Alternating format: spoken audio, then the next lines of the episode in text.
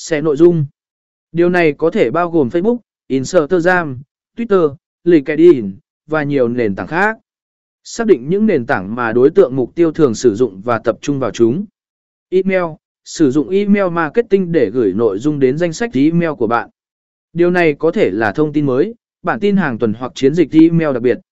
Đảm bảo rằng tiêu đề email là hấp dẫn để tăng tỷ lệ mở và đọc. B. Chiến lược xây dựng danh sách email và email marketing xây dựng danh sách email có chất lượng cao từ khách hàng và đối tác tiềm năng. Sử dụng biểu mẫu đăng ký trên trang web của bạn và kích thước danh.